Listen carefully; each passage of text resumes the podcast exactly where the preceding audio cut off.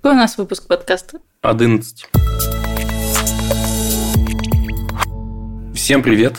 Это подкаст «Летучка», проект РБК Трендов, э, в котором команда трендов собирается и обсуждает контент, который она э, любовно просто вот этими вот руками, которые вы не видите, производит. И, наконец, у нас появляется немножко времени, чтобы это все обсудить, осмыслить. Э, и с точки зрения даже вот не экспертов, а простых, обычных людей.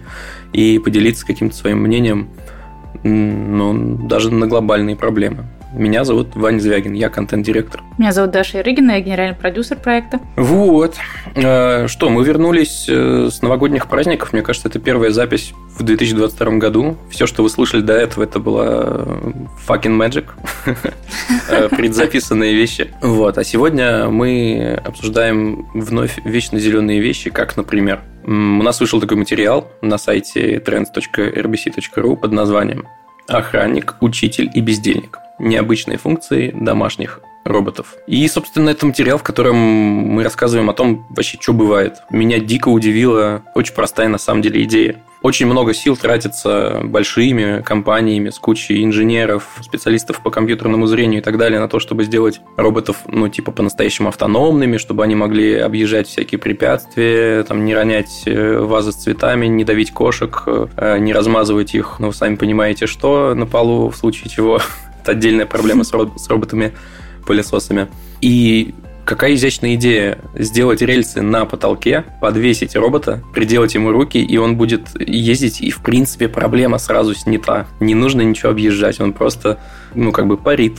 Прикольно, да? Мне так понравилось. Слушай, ну надо добавить, что речь про потолочного робота, которого в 2020 году э, представила Toyota. А это домашний робот, который двигается, как Ваня уже сказал, по рельсам на потолке. Ты сказал, что это изящный какой-то способ. Мне кажется, что это очень неизящное. Первое, про что я думала, когда про это читала, что это все очень некрасиво и очень-очень оторвано от современных трендов э, дизайна интерьеров.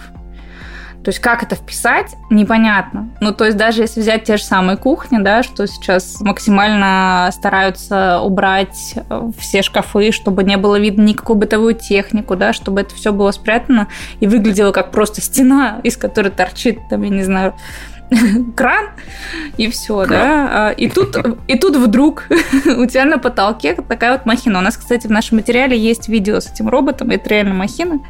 Хотя есть, конечно, соблазн, что для тех, кто будет готовить, возможно, это это хорошо, конечно, но не знаю. Слушай, я когда говорил про изящность, я имел в виду, ну, не внешнюю изящность, безусловно, я имел в виду изящность подхода и вот это think outside of the box.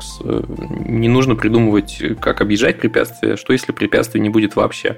Ну, если мы говорим о том, как это внедрять в настоящие жилые пространства, ну, конечно, это подготовительная работа на этапе а, проектирование, б, там, черновых каких-то работ, там действительно нужны эти рельсы. По сути, это, знаете, такой, то ли там похоже на гигантский 3D-принтер, то ли вот да, скорее... на фрезеровочную машину, вот на что-то такое. Просто по двум координатам ездит эта рука. Но, опять же, это можно скрыть. Помнишь, например, э, киношку марвеловскую про Железного Человека, где он такой идет, а у него из пола вырастают руки, и перед рукой открывается небольшое пространство, э, и она как бы в нем едет, а сразу за рукой закрывается. То есть это будет очень сложно тоже, э, но это возможно.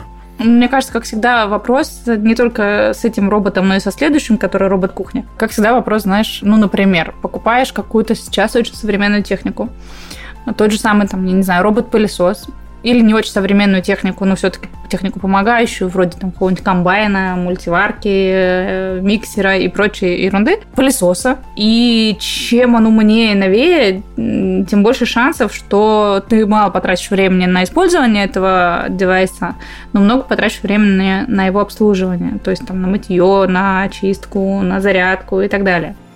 Вот, когда я смотрю на этот громадный потолочный робот, угу. я думаю, что он, конечно, сэкономит какое-то количество времени, но не проще ли будет, я не знаю, самому протереть пыль, э, чем ухаживать за этой махиной, которая висит у тебя на потолке.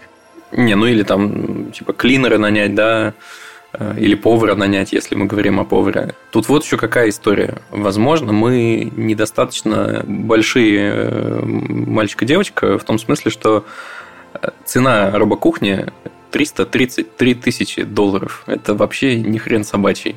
А, ну, давай про робокухню скажем, что... Это проблемы это робот, вообще который... белых людей, получается. Подожди, это робот, который самостоятельно достает продукты из холодильника, моет, готовит их и потом наводит за собой порядок. Ну, то есть 333 тысячи долларов – это очень-очень много. Я достаю сейчас калькулятор, чтобы посчитать, сколько это в рублях. Какой у нас сегодня курс в нашей прекрасной действительности. Пока ты считаешь, давай моя арифметика. Даже если Ну, короче, подожди, что... я посчитала. Это 24-25 миллионов рублей. Дорого это богато, 25 миллионов рублей. Теперь давай подумаем, а сколько в месяц зарабатывает повар? Я сейчас вообще как неолудит звучу, конечно, как человек, который говорит, нафиг ваших роботов, давайте наймем домработницу, да? Ну, например, если Слушай, она мы зарабатывает... выясняли, кстати, в каком-то из 70 выпусков, тысяч, что ты же то... технопессимист ты вроде бы. Нет, я не технопессимист. Если я правильно помню. Нет? Не-не-не, ты неправильно Ладно. помнишь. Нет, я не технопессимист, но я, в общем, посчитала, посчитала, посчитала, и кажется, что примерно на 30 лет ежемесячной работы домработницы хватит этих денег в России. Да, получается, что роботы не отнимут рабочие места в ближайшее время. Не, на самом деле, знаешь, я думаю, что сейчас э, я своим технооптимизмом все присыплю. Не, ну, я, я, кстати, в том выпуске говорила, что я где-то посередине, да, что я могу и так, и так. Вот. Короче, я к тому, что наверняка это как любая технология, сначала она дорогая, а потом она дешевеет, дешевеет, дешевеет, и то есть вот этот вот момент перешагнуть, когда что-то суперсовременное, новое и классное стоит супер дешево, ну, точнее, супер дорого, да, этот момент перешагнуть не удается обычно.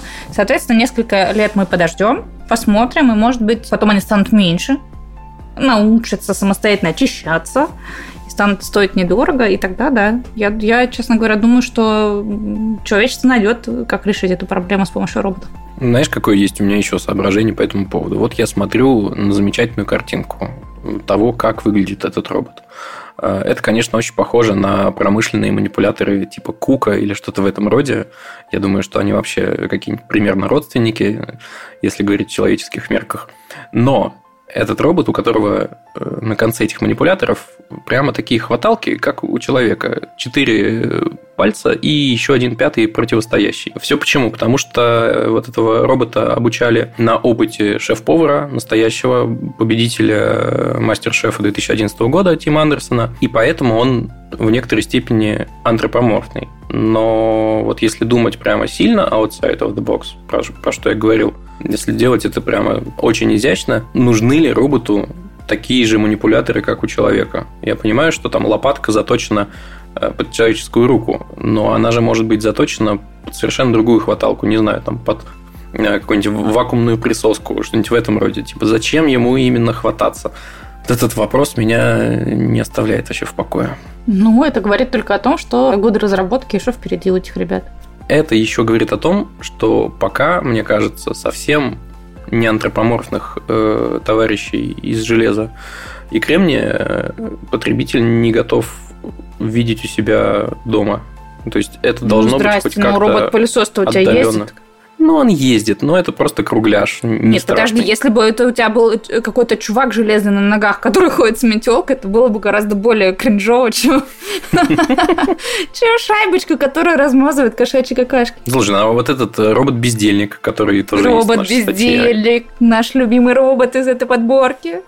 А, робот Никоба от Panasonic. Он похож на игрушку. Он кругленький, мягенький, пушистенький. И он вообще ничего не может делать без своего хозяина. То есть он очень нуждается в заботе постоянно, э, и он может махать хвостом, моргать глазами, крутиться на месте и просить хозяина отнести его в теплое место, распознавая его или ее лицо. Это я зачитала, естественно. Вот, короче, он специально сконструирован беспомощным, и зачем это сделано? Это сделано, чтобы помогать людям бороться с одиночеством, чтобы они могли за кем-то ухаживать. Это может быть как игрушка для детей, так и для тех, кому побольше лет, чем детям. И, кстати, в материале приводится сравнение с тем, что это очень похоже на а, другие игрушки-компаньоны, на тамагочи. Вот это вот прям тамагочи – это самая желанная игрушка моего детства. Помнишь ли ты тамагочи?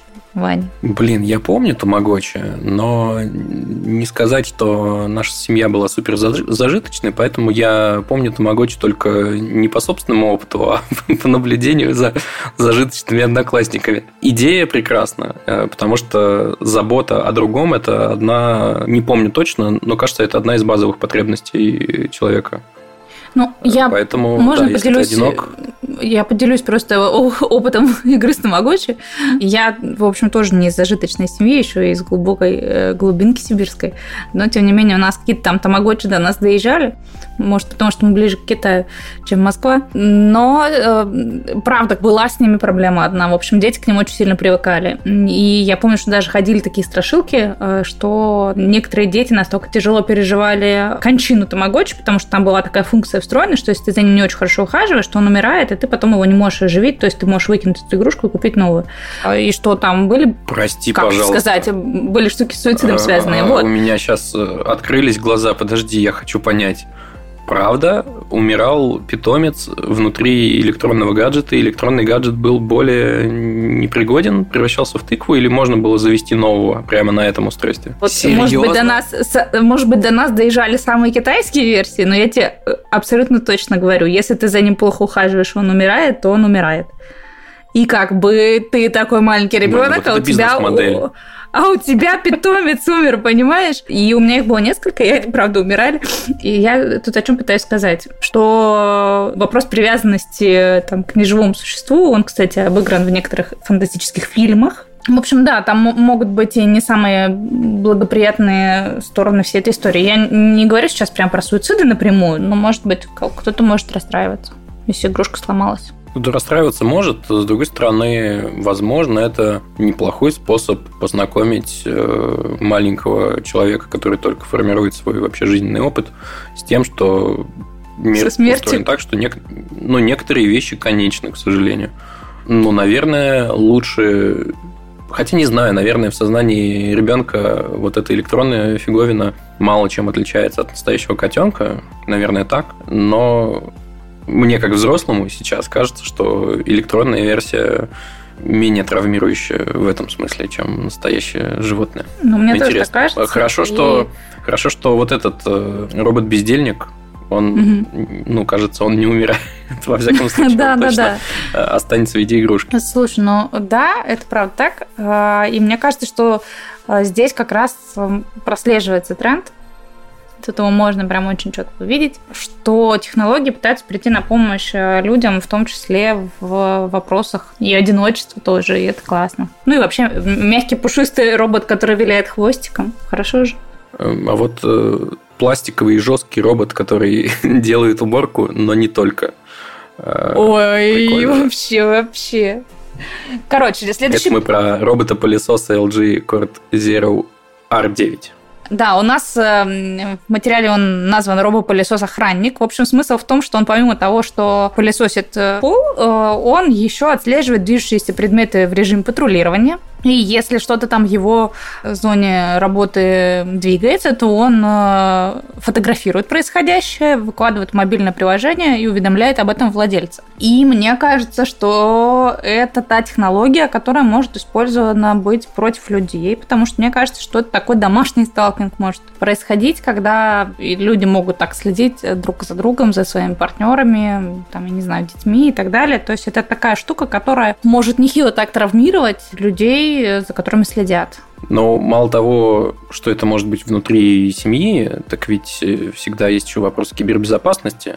И я тут ни на что не намекаю. Как бы я уверен, что LG много сил положили на то, чтобы сделать это безопасно с этой точки зрения.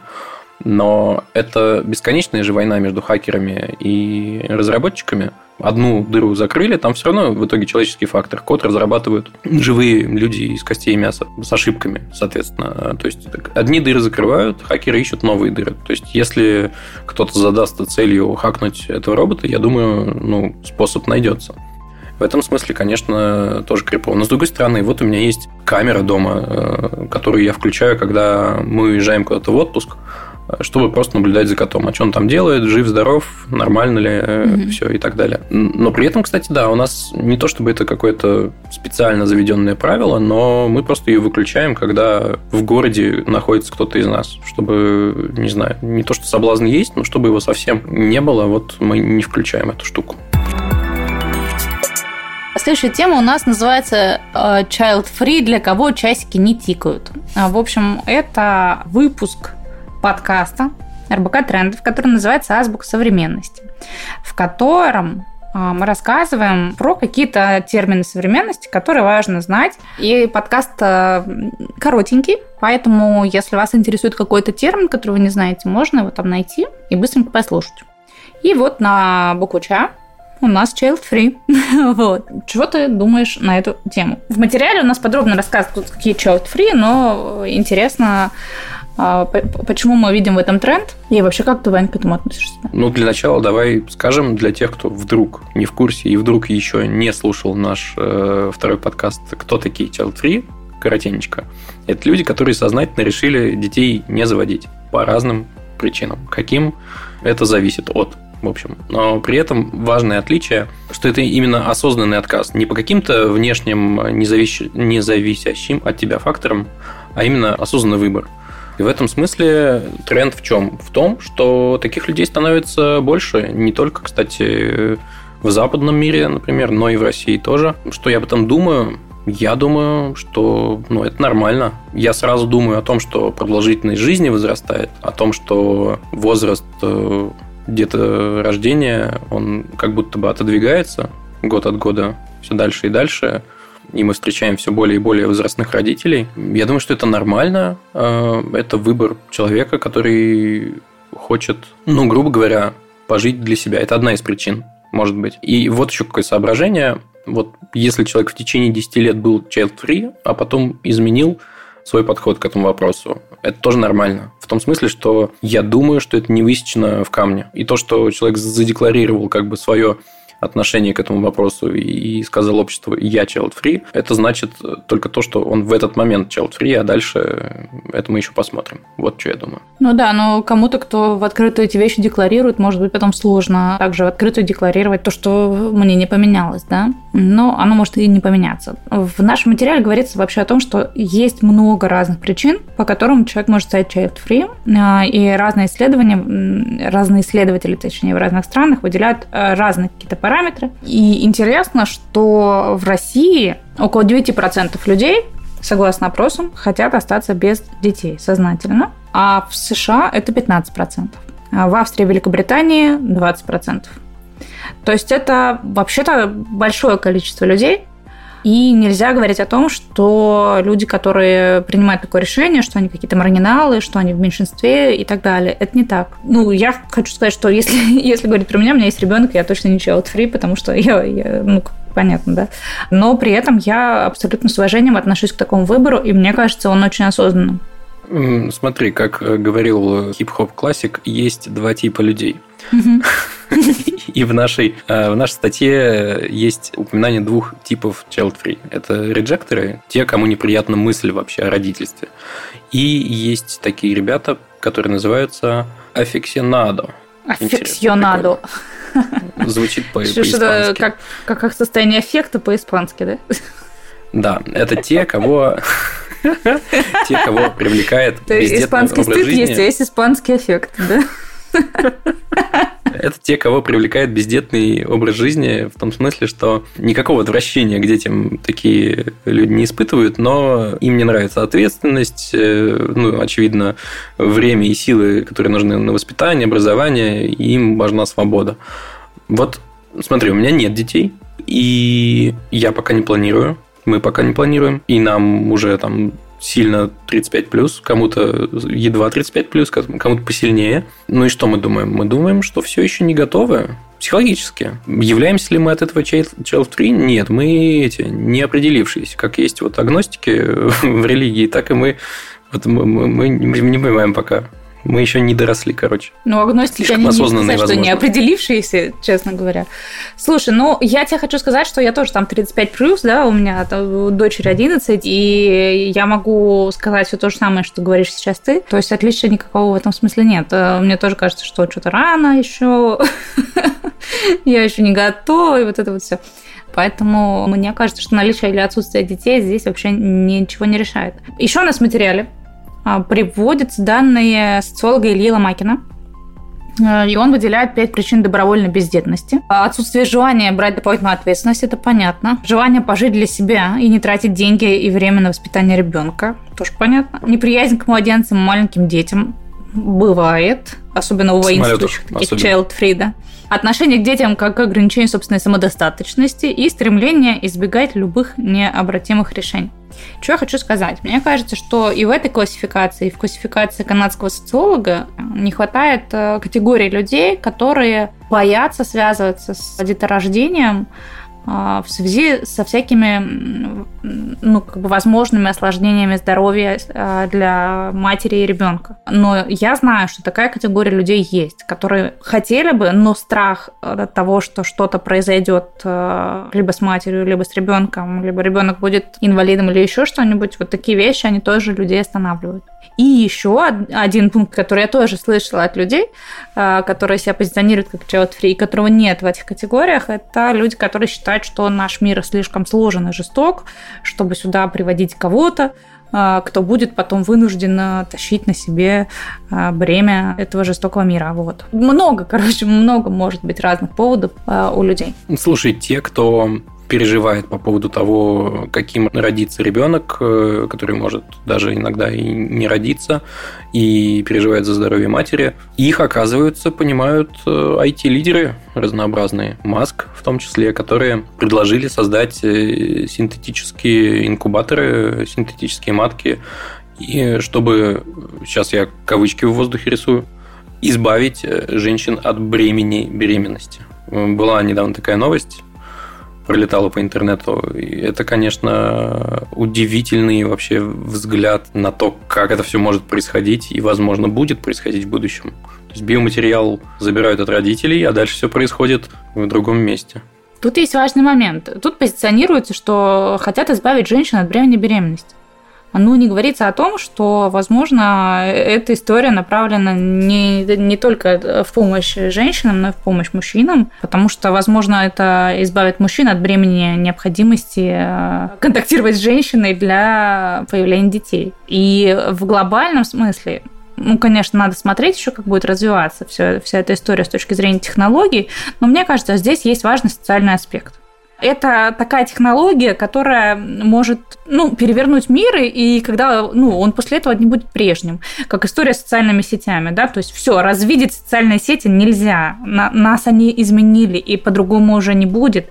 И, ну, это касается только там, наших личных каких-то, да, то есть это пока касается одного человека, это пока не касается каких-то основополагающих вещей, там, которые, ну, вот вообще про мироустройство, да. И если с помощью технологий э, будет решена проблема такая, чтобы воспроизводить потомство будет не обязательно, чтобы люди как, как друг с другом взаимодействовали. Я сейчас не про секс говорю вообще, да, а я говорю в целом про... Ну да, про то, что родитель может быть один э, как да. таковой. Вот это удивительно. Мне кажется, люди станут еще дальше друг от друга. М-м, возможно, а возможно, и еще вопрос, а как будет решаться вопрос с перенаселением тогда? Вот, вот это вот как тогда? Слушай, не знаю, тут такие просто перспективы открываются, что просто иди там к условному Лукьяненко и говори, Сергей Сергей, напишите нам, пожалуйста, рассказ о том, как, как мы будем жить? пластиковые утробы, да, и как мы будем жить, и с чем мы будем сталкиваться. Ну, то есть, у меня столько вообще вопросов уже возникло сейчас в голове. Но вместо этого я вот что скажу.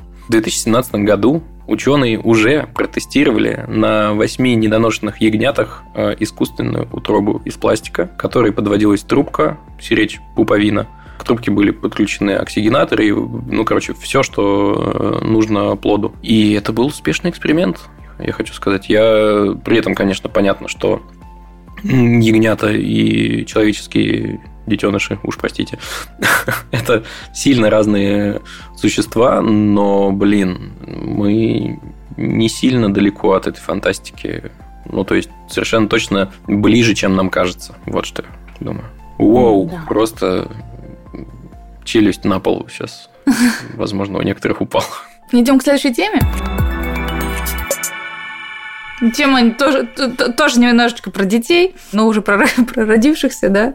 От учителя к наставнику, как изменится роль педагогов в будущем. Ну, в общем, основная мысль материала в том, что учителя дают программу, учителя проверяют домашние задания, а есть запрос от родителей, от современных, на то, чтобы это были не просто учителя, чтобы это были наставники, чтобы они прививали детям какие-то навыки, которые будут необходимы во взрослой жизни. Ну, хотя физика с химией очень необходима во взрослой жизни, конечно.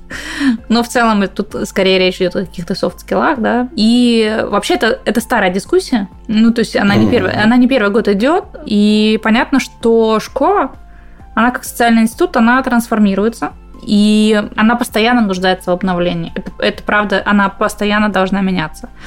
И вот сейчас уже кажется, что общество приходит к тому, что хочется, чтобы школа учила скорее жизни, нежели просто стандартизованному набору каких-то базовых знаний.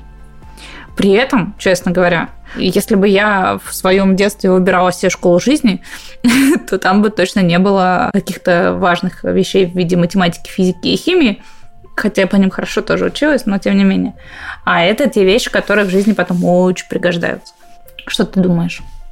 У меня, как и с предыдущей темой, очень много вопросов и мыслей в голове. Давай, может быть, начнем с того, чем отличается от учителя наставник. Во-первых, тем, что этот человек, у которого есть э, опыт и экспертиза не только конкретно в его предмете, но который, ну, короче, междисциплинарный такой человек, который может тебе на стыке своих э, знаний рассказать о том, как устроен мир – и тут, наверное, важно, я не знаю ответа, кстати, э, должен ли наставник или ментор, как его еще иначе называют, предлагать решение, или он должен только как раз наставлять и подталкивать к тому, чтобы маленький человек пришел к решению сам. Вот это один мой вопрос. Другой вопрос. Это взаимодействие такое не только во время урока, когда информация идет от учителя к ученикам, но еще и, полагаю, по запросу от ученика э, к учителю,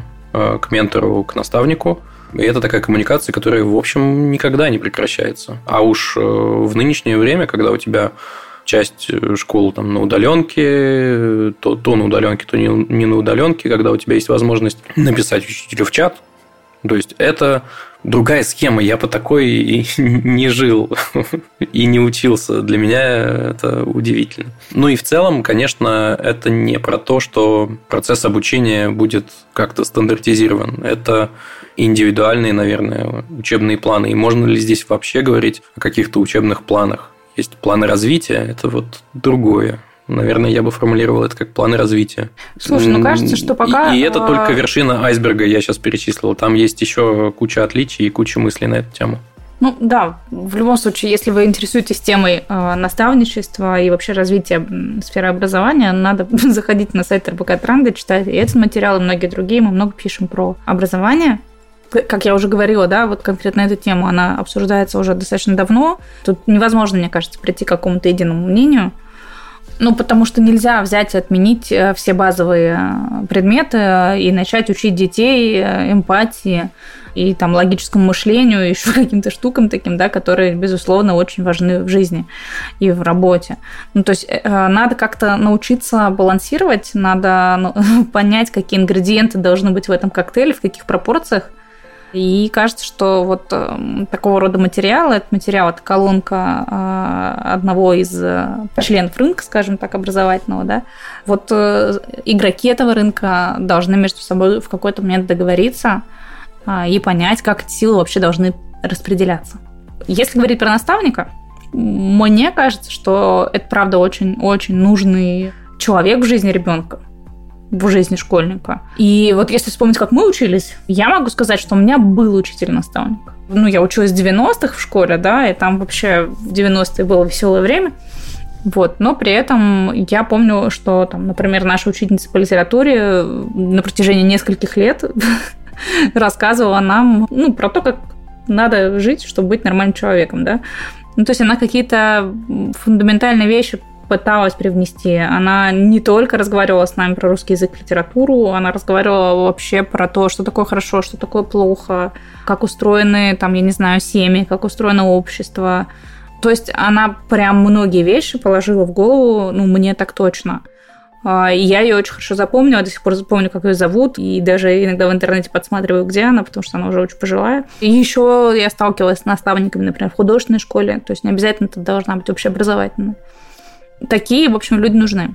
Потому что, ну, одни родители, они ну, не могут воспитать только они одни ребенка, да, то есть в любом случае влияет окружение, и классно, если в этом окружении есть человек, который профессионально занимается наставничеством, понимает, что можно, а что нельзя делать с детьми, да, вот, ну и как-то вообще регламентированная Я вот хотел как раз об этом подумать, о профессиональном наставничестве. Просто мне казалось, до того, как... Не на основе этой статьи, а в целом я немножко погрузился в тему менторства, мне казалось, что это какой-то процесс нахождения наставника. Он больше даже идет со стороны ученика. То есть вот у тебя есть набор профессиональных наставников в школе, и ты из них как бы выбираешь. Но кажется, что или тебе его назначают, и тогда это очень странная концепция, потому что это должно быть какое-то ну, не знаю, обоюдное... Ну, слушай, есть же тьютеры. Есть. Ну, у этого даже есть уже название. Не, не могу до конца сформулировать. Просто мне кажется, когда это происходит как будто бы неестественным образом, а немножко сверху, то есть ты обязан там условно выбрать себе наставника, да, типа того, это получается как-то ну, не так глубоко, что ли.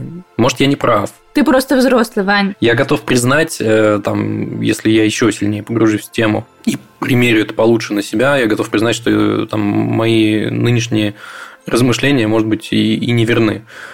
Но вот пока мне кажется, что это элемент бюрократии некоторый, а он там есть э, определенно. Ну, то есть, если ты учишься в учебном заведении, ну, он там есть он не делает такой красивой вот э, идею и все ощущение от э, отношений наставника и ученика. Э, вот. Плюс еще есть такой момент, что это не обязательно школа. Наставничество же может продолжаться долгие годы и после школы, и начаться даже после школы. Билл Гейтс говорит, что его наставником был Уоррен Баффет, а Пейдж, который из Гугла, говорит, что его наставником был Джобс. Ну, то есть они, очевидно, не в школе встретились. Ну да. А, ну, в материале все-таки речь идет об образовании скорее школьном, да, но в целом я согласна, что наставничество может быть и во взрослом возрасте, и большинство курсов э, и обучений, которые я проходила уже будучи взрослым человеком, они сопровождались тем, что там были наставники.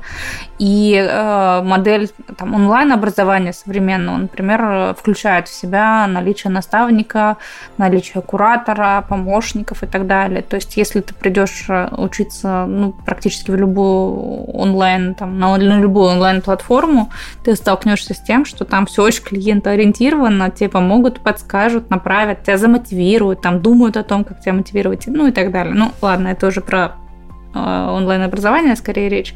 Но вот это вот, э, но это все-таки модель такого современного образования, да. И они уже учитывают, что наставник, он необходим. Что мешает факт. сейчас э, внедрить вообще вот институт наставничества в российских школах? Ну, во-первых, вот как говорится в нашем материале, это возраст педагогов, потому что в России а, средний возраст педагогов а, это 45-47 лет. Это не так много, но ключевое это слово средний, да, то есть кто-то сильно старше, кто-то сильно моложе, в середине 45-47 это достаточно высокий средний возраст. Потом низкие темпы цифровой трансформации образования как ни странно, сопротивление школьников и родителей и устаревание школьной программы. Вот это пока мешает внедрению каких-то новых э, институтов внутри существующих. Слушай, а знаешь, мне не кажется, что сопротивление со стороны учеников и родителей, оно странное. Мне кажется, оно вполне естественное, э, потому что часть каких-то ролей на себя забирает наставник в классической модели э, родитель-ребенок в этой схеме ну, наверное, ощущение какой-то опасности, как будто у тебя слегка забирают контроль, оно ну, есть.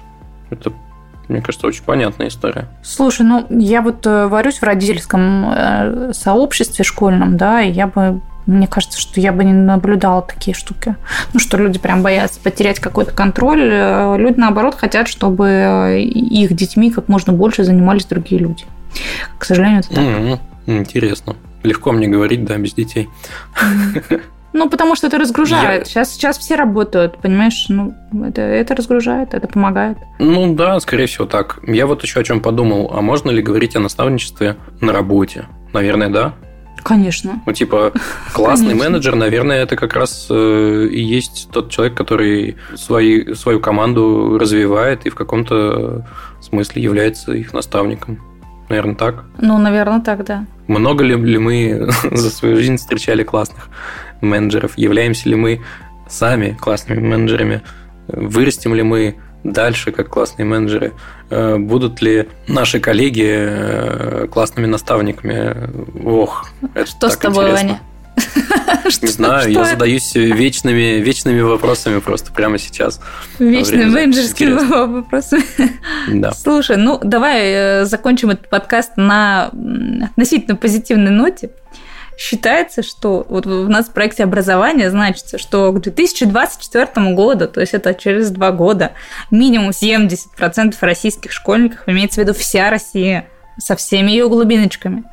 А, так вот, минимум 70% российских школьников должны получить наставников в рамках различных проектов. интересно, потому что это какое-то будущее, которое случится уже вот прямо вот сейчас. А, Через оно почти лет. уже, оно уже почти настоящее. Мы сможем посмотреть, как оно произойдет, и написать еще несколько интересных материалов на эту тему. Вот так. Всем наставников, ребята. Вот что я хочу сказать.